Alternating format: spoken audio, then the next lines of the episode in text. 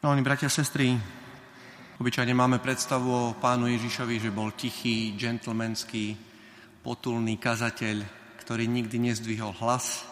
A dnes ho vidíme ako, ako upratovaciu čatu v Jeruzalemskom chráme, by sme to snad aj tak mohli povedať, ako upratuje v Jeruzalemskom chráme. Vidíme ho nazlosteného.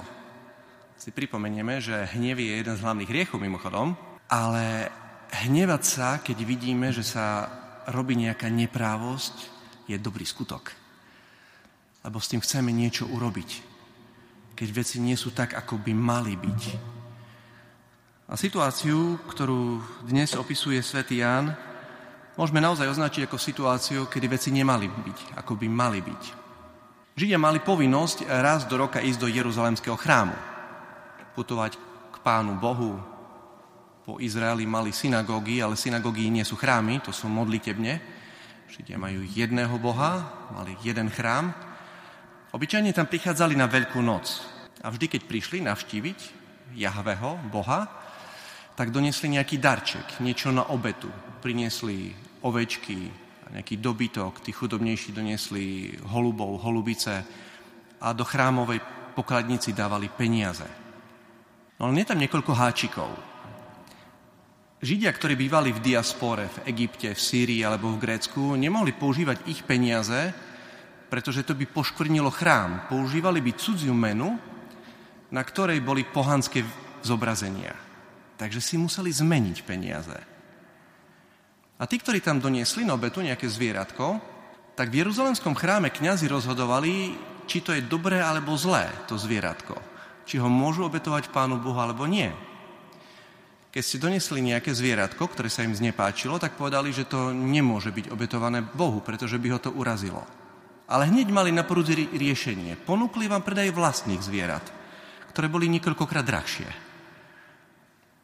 Takže to už necháme na našu fantáziu. Jak sa správali peňazomenci a jak sa správali tí, ktorí rozhodovali, či si tam na mieste musíte kúpiť zviera, ktoré ste obetovali, alebo či stačilo to, čo ste vy doniesli. A tak pán Ježiš, vidíme, je nazlostený nie preto, že by sa jemu niečo zlé stalo. Technicky on nebol urazený, a keď neberieme teraz do úvahy Najsvetejšiu Trojicu, ale je nazlostený kvôli tomu, že je poškvrnený dom jeho otca. Stravuje ho horlivosť za dom svojho otca. A je nazlostený preto, že boli urážaní jeho bratia sestry, súkmeňovci, židia, ktorí tam putovali a boli znechutení správaním v chráme. Preto bol nazlostený. Pretože nám sám hovorí, že my máme milovať Pána Boha nadovšetko a blížneho svojho ako seba samého. Zjavne to peniazom mencom nič nehovorilo. A sám Pán Boh vie, koľký kniazy si to uvedomovali. A tak vidíme, ako pán Ježiš upratuje v kostole. No chrám v Biblii, slovo chrám, označuje nie len nejakú stavbu, v tomto prípade v Jeruzaleme, ale aj nás. A to je taký povinný posun v dnešnej úvahe. Svetý Pavol v prvom liste Korintianov napísal Vy ste Boží chrám. Vo vás prebýva Boží duch. Prebýva v nás Boží duch? My sami vidíme obraz toho, čomu sa, čo sa pánu Ježišovi nepáči.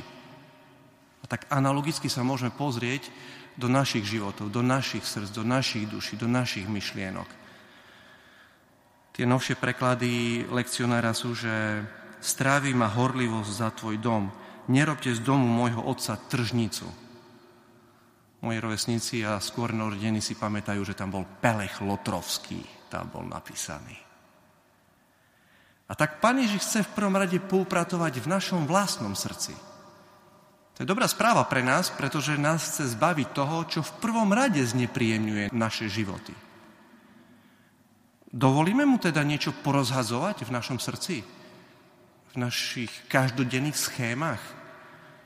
Dokážeme mu dovoliť, aby poťahoval gauče a skrine v našej duši? Aby otvoril stuchnuté truhlice? Dovolíme mu vyhnať z nás naše zlozvyky? zahodiť našu lenivosť.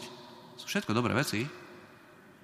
Skontrolovať naše každodenné chodničky, roztriediť naše vlastnosti. Jeruzalemský chrám už nie je. Ale my sami máme byť chrámom Ducha Svetého. Na inom mieste ten istý Kristus hovorí Samaritánke, že príde chvíľa a už je tu, keď tí praví ctitelia Boha sa mu budú kláňať v duchu a v pravde. A tak Pán Ježiš sám teraz stojí a chce poupratovať. Nemusíme sa bať, nebude nás byť hlava, nehlava. Je síce pravda, že Židom vyčítal a vyhnali z chrámu, ale potom veľmi dobre si pamätáme, že je to on, kto sa nechal zbičovať za nás. Je to on, kto sa nechal trním korunovať za nás. Je to on, kto sa nechal pribiť na kríž preto, aby my sme boli schopní si poukladať na život. Zbaviť sa zlozvykov. Neporiadku. Dobre, slovenské slovo. Zbaviť sa toho, čo v nás spôsobuje zmetok, neporiadok. V našich životoch, v našich vzťahoch, v našom režime každodennom. A tak teda, ak zistíme, že Pán Ježiš niečo prevrácia v našom živote, tak ho nezastavujme. V skutočnosti dostáva veci tak, jak by mali byť. Uklada ich tam, kde by mali byť. Robí nám režim životný taký, aký by sme mali mať. Tým, že pánu Ježišovi dovolíme poprevrácať naše vlastné plány, naraz začnú veci byť tak poukladané, ako by mali byť a my sa dokážeme ľahšie orientovať v našich životoch aj v našich vzťahoch. Prosme teda pána, aby sme aj toto eucharistické slávenie, toto dnešné evanielium a slávnosť posvetenia domu Sv. Alžbety dnešnú, ktorú tu v Košiciach slávime, aby sme využili na to, aby sme si jasne pripomenuli, že každý z nás má byť chrámom Ducha Svetého. Amen.